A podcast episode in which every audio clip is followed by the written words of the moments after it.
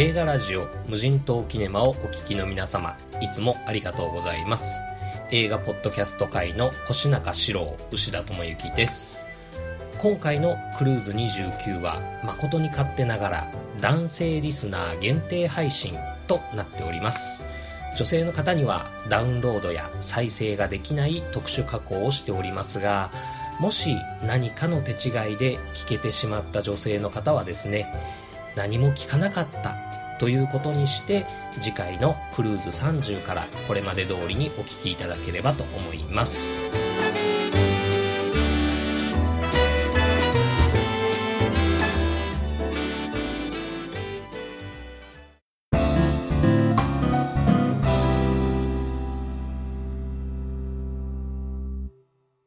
2016年12月24日クリスマスイブは土曜日ということでもし映画デートするなら何を選ぶか。ローグワン、スター・ウォーズ・ストーリーは多分激コミ。バイオハザード・ザ・ファイナルは相手がグロいの苦手だったらやばい。2016年クリスマスイブの映画デートに無人島キネマがベストチョイスとして提案したい映画。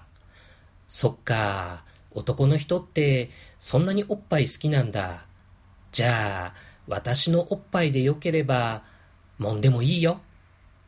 映画館を出た後、思わず女子がそんなことを言いたくなってしまう映画。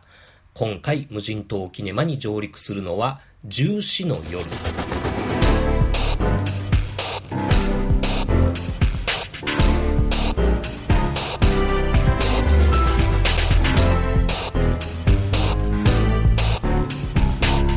シネマイントロダクションレビュ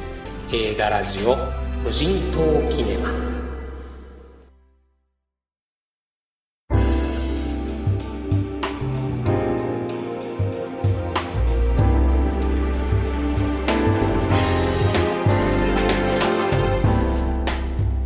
そんなわけはない。そんなわけはないですけど、12月24日公開の十四の夜をですね、12月6日シネマスコーレの先行有料試写上映会というので見てきました。いや、もんでもいいよとまでは言われないまでも、ちょ、ちょっと触らせてくらいは言いやすくなる雰囲気になるような、そんな映画でした。どんな映画だっていう話ですけれども、とりあえず映画の概要を先に押さえておきましょう。映画「重視の夜」監督は「100円の恋」の脚本で日本アカデミー賞最優秀脚本賞を受賞した足立慎の監督デビュー作ですね。他には「お盆の弟」なんて作品の脚本も書いてらっしゃるんですけれどもあの舞台挨拶にも来られていましてですねまあ優しそうな感じのいい雰囲気の人でした。主演は本作が演技初挑戦という16歳犬飼直樹。最近平成生まれという言葉にはだいぶ驚かなくなったんですけれどもとうとう2000年代生まれっていうのが世の中に出てくるようになったんだなっていうふうに思ったりしました。ジャルジャルの福徳が若くなったようなシュッとした顔の感じの男の子ですね。彼をはじめとした男子中学生4人組がまあ良かったです。でどんなお話かと言いますとある中学校の柔道部主人公の大山くんが夏休みの練習をダラダラやってる時にですね AV 女優の横島丸京子が地元のビデオ屋にサイン会に来るという噂を耳にするんですね。しかも夜の12時を過ぎるとおっぱいを吸わせてもらえるというオプション情報付きだったりするわけです。まあ半信半疑ではあるんですけれどもでも夏休みの中学3年生といえばいろいろ悶々としてるじゃないですか。家庭環境のこととかモテないこととかもっと根本的に自分たちが何者でもないっていうこととか、まあ、自分にも身に覚えがあるんですけれども。で例えば自分よりパッとしない奴らを下に見てですね自分は大丈夫みたいな感じでバランスをとってたりするんですけれどもそういう下に見てたやつらが何かのきっかけで輝いたりすると途端に自分の足元が危うくなるっていうそういうタイプの悶々っていうんでしょうかね。そんな自分たちを指して限りなく無所属っていう主人公のセリフがあるんですけれどもあの頃の僕の気分を端的に言い表してるなっていうようなそんな会話シーンが良かったりします。街を歩けば同じ学校のヤンキーグループに絡まれるし家に帰れば尊敬できない親父が姉貴の連れてきた婚約者相手に醜態を晒したりしてる。押し入れに隠しておいた裏ビデオのケースからどうやら親父が中身をこっそり持ち出して見ているらしいっていうようなまあ、そういういろいろがあったりとかっていうことでですね主人公大山くんたち無所属4人組は夜のビデオ屋に行ってやろうという計画を立てたわけなんですね。果たして大山くんたち4人は翌島丸京子のサインをもらうことができるのかそして夜の12時過ぎにおっぱいを揉んだり吸ったりできるのかというお話です。地元のビデオ屋に AV 女優がサイン会に来て夜12時過ぎに行くとおっぱいを吸わせてもらえるらしいという噂を本気にしていったっていう足立慎監督の実体験がベースになった物語なんだそうです。そんな足立監督のプチ自伝的監督デビュー作「重視の夜」一本の映画としてどうだったかと言いますとまあ気になるところを挙げ始めたらあらはいくつもある作品だとは思いました。例えば1987年が舞台っていうことで80年代あるある的なセリフとか演出が出てくるんですけれどもそれが話の本筋からちょこっと浮いている感があったりとかでそういう80年代推しをしてくる割に夜の住宅街を自転車で2人乗りするっていう場面があるんですけれどもそのバックに映り込んでくる自動車がですねどう見ても最近の方の車だったりするとか、まあ、そういう爪の甘さみたいなものを感じるところもありました。そして説明セリフっていうのはそんなにないんですけれども代わりに劇版がですねその場面の雰囲気とか感情をやや説明過剰気味っていう感じでなってるとかそういう演出に対しての自信のなさみたいなのもちょこっと見え隠れしていたなっていう感はあります。でも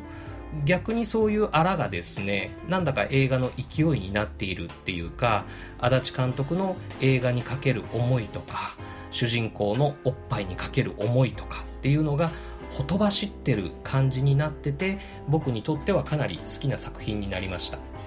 100円の恋よりも良かったっていうふうに思います。はい。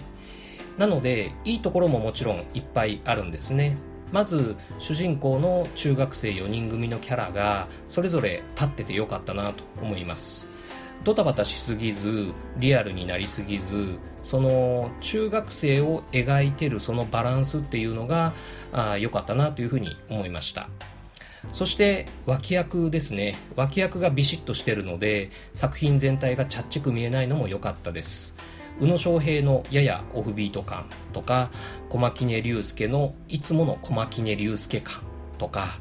そして稲川美代子のうざいババア感とかあと三石健の様子がおかしい大人感ですね。っていうのも良かったです。そして特に良かったのはビデオ屋さんの店員というかおかみさんっていうんでしょうかね。そういう役どころの内田千佳ですね。内田千佳はいい。あの元が美人でですれた雰囲気が出せてそしてエロい。訳ありな女性とかちょっと狂気をはらんだ役どころとかで出てくるとすっごいいい雰囲気を出す女優さんです。はっきり言って不安です。そしてそして牛田的にすっごい良かったのがガタルカナルタカですね。いかにも怪しい屋台のいかにも怪しいおじさんみたいな雰囲気で出てくるんですけれどもそれが超良かったですね。あの物語の中のほっとしたいタイミングでほっとできる演技をちゃんとしてくれてるっていう感じですかね。小日向文世では優しすぎる。杉作 J 太郎では怪しすぎる。そのちょうど中間らへんのちょうどいい怪しいおじさんとしてガダルカナルタカをここに配役したのはすごいいいセンスだなっていうふうに思いました。でやっぱりというかさすがにというか脚本も良かったなというふうに思います。僕にとって何が良かったかっていうとその童貞を茶化してもいないし美化もしていないっていう点が良かったですね。なので下品に下ネタを羅列したっていうような映画ではなかったですしあの頃の友情は美しかったよねっていうこうスタンドバイミー的美談な映画でもなかったです。一人の少年が性欲をきっかけとする何かに突き動かされて行って帰ってくるっていう映画ですね。この映画の内容を紹介するときに青春の性をあの青ではなく立身弁の性として表現している記事とかまあ予告のテロップとかでもそういう風な字になってるんですけれどもそれはちょっとそぐわないというか薄っぺらい見方だなっていう風に思いました。ちゃんとその頃の少年の青い春を描いた立派な青春映画だなっていう風に思いました。まあネタ的なノリでですね軽い感じで女子を連れて行ってあげてほしいなと思うんですきっかけは。で多分バッカバカしいっていう感じの感想を女子たちは持つと思うんです。でもそこでこそですね男にとっておっぱいというものがどんなに尊いものかっていうことを語って聞かせてあげてほしい。男が音楽とか文学とか美術とかの芸術を生み出す原動力の半分以上はおっぱいでできているっていうことを教えてあげてほしいと思う映画でした。というわけで「重視の夜」は12月24日。東京はテアトル新宿。愛知県はシネマスコーレで公開。大阪ではシネリーブル梅田で12月31日。それ以降は来年順次全国公開となっていくみたいです。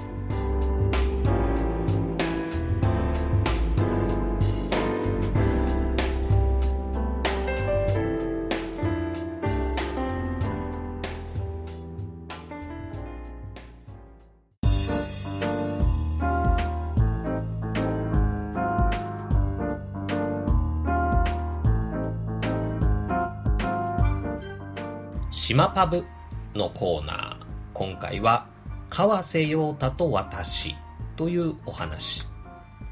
いよいよ目前に迫ってまいりました。12月17日の僕もて大忘年会。というイベントなんですけれどもその特別ゲストとしてですね俳優の川瀬陽太さんが登場するという発表がありましてですね、えー、ちょっと僕牛田智之としては複雑な気分になってるわけなんですね。川瀬陽太さん1969年生まれの46歳。デザイン学校から映像関係の仕事を経て1995年にラバーズ・ラバーという映画の主演で俳優デビューしたっていう人なんですけど2010年代になってから名脇役的に映画の出演本数が増えてきて今年は64の前編後編とかシン・ゴジラっていうような大作からあなたを待っていますみたいな小さな作品まで、えー、13本出てましてですね来年2017年公開予定作品にももう7本出演しているという売れっ子俳優と言ってもいいんじゃないかなという人なんですね。僕が川瀬陽太という俳優の名前を知ったのはですね、入江優監督2015年の作品ジョーカーゲームで鬼教官役で出演してた時からなんですけれども、僕もてポッドキャストのゲストにも出てこられたり、そして日本映画プロフェッショナル大賞主演男優賞を取った映画ローリングの話題なんかでよくその名前を耳にするようになりました。で、僕もてポッドキャストのゲスト会で聞こえてくる川瀬陽太さんの声とか話し方とか映画への思い入れの深さとかが素敵な大人の男だなっていうふうに思いまして、で、ジョーカーゲームにも出てたっていうし、どんな顔の人なんだろうと思って画像検索して驚愕したわけなんですね。こ、この人は？話は変わって、10年くらい前の僕の話、当時30代中盤、もう10代や20代の頃みたいに、毎日ご飯を食べるように AV を見るということもなくなりましてですね、まあ、大人の余裕というんでしょうか、そういうものが漂い始めるお年頃ですよ。で、何をしていたかというと、グラビアアイドルのイメージビデオから着エロくらいのラインですね。この辺を狙い目としてお気に入りのアイドルを発掘していくわけなんですね。で、お気に入りの子ができると、その子の出演作品を辿ったり、遡ったりしていくわけです。AV のように裸とか絡みが約束されているわけでもない中で、あの石鹸の泡の向こう側が見えるか見えないか、あのタンクトップのたるみの部分からちらっと見えたか見えなかったか、みたいな、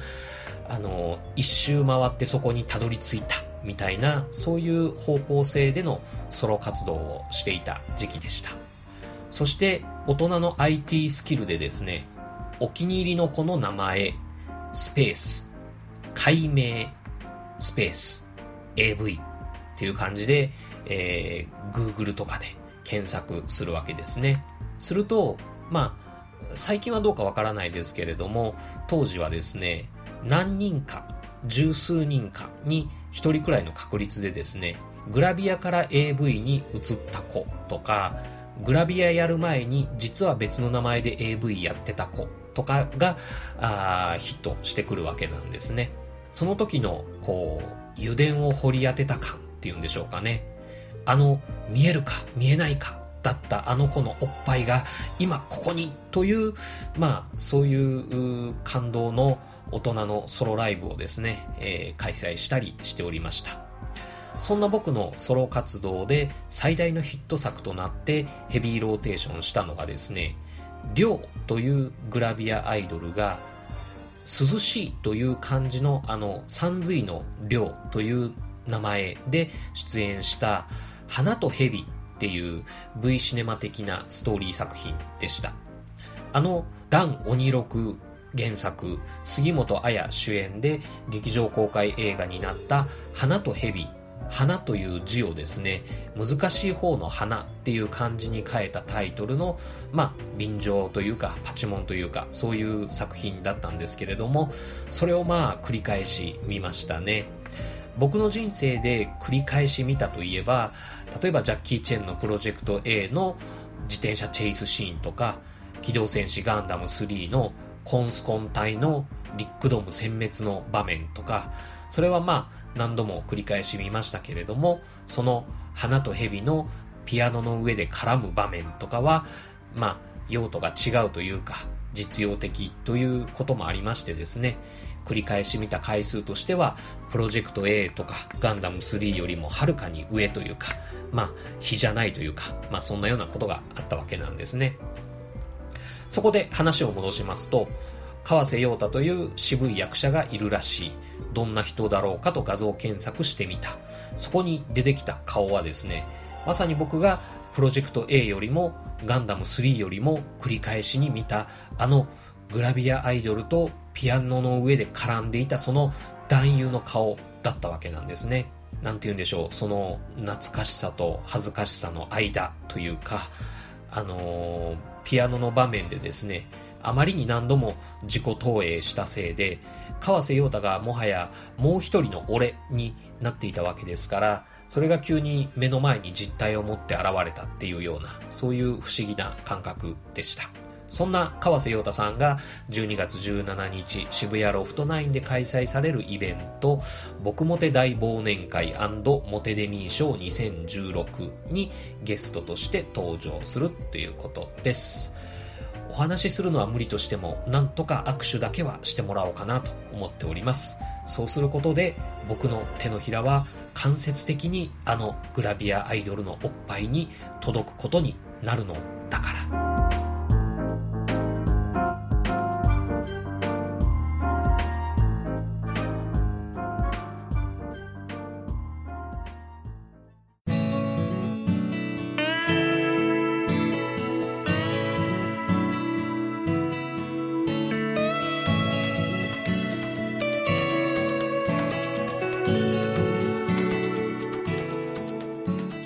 エンディングです。もう12月という月はですね、映画で言えばエンドロールみたいなものかなと思っております。仕事も映画趣味も僕個人的には消化試合的な力のかけ方でいければいいなと思ってるんですけれども、まあでも結局なんだかんだと例年通りバタバタしております。最近見た映画の話、奇跡重視の夜が、あの、中学生の行って帰ってくる話だとしたら、小学生の行って帰ってくる話は、これかなと思ってみた、是枝裕和監督の過去作品ですね。まあ、安心のブランドというか、安定の品質というか、やっぱり良かったという感じでした。前田前田のお兄ちゃんの方がですね、あの、ちょっと丸っこい方ですけれども、すごく良かったです。でも、やっぱり原田義雄が画面に出てくると、反射的に涙腺が緩んでしまいますね。ローリング、島パブのコーナーでお話ししました川瀬陽太の主演作ということで、よし見てみようと思いまして、で、念のため、ネットフリックスで検索してみたら配信されてましたので、えー、レンタル屋さんに行かなくても見ることができました。まあ、僕の好きなタイプの話ではなかったんですけれども、たまにはこういう雰囲気の映画もいいなという印象でしたね。ダメな人間が最後までダメな人間だったっていう映画。ダメ人間だけど根は優しくて愛おしいとか、ダメ人間だけど自分らしく生きてて羨ましいとか、そういうぬるいお話じゃなかったのがいいなと思いました。ダメ人間がダメであるがゆえの魅力っていうんでしょうかね。福山雅治が主演したスクープには映し出すことができていなかったものが、川瀬陽太が主演したローリングにはちゃんと映っていてよかったなというふうに思いました。そんなこんなで男性限定配信としてお送りしてみました。もうあとスケジュール的にはですね、僕が年内に映画館で見れそうなのは、ローグワンとバイオハザードの2本くらいかなっていうところなんですけれども、それらが上陸して無人島キネマで語るかどうかっていうのは微妙な感じではありますね。あと、そろそろ無人島キネマランキング2016の順位付けもし始めてるんですけれども、やっぱり今年も悩ましい名作揃いの状況です。というわけで映画ラジオ無人島キネマ本日はこれにて閉館。またのご来場をお待ちしてます。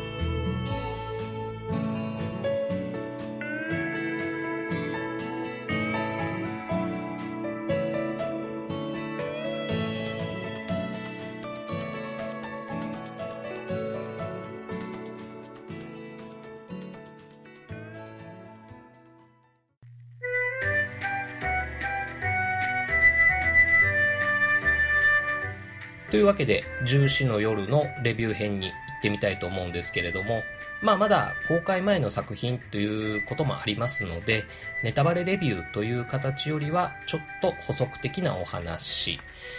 ラストの主人公の演技がすごく良かったんです。あの、モノローグでテーマのまとめを語らせたりするっていうような逃げの演出はしていないので、そのラストの主人公の演技をしっかり受け止めてあげてほしいなと思います。僕個人の解釈としては、キャロルのラストでケイト・ブランシェットが演じたような、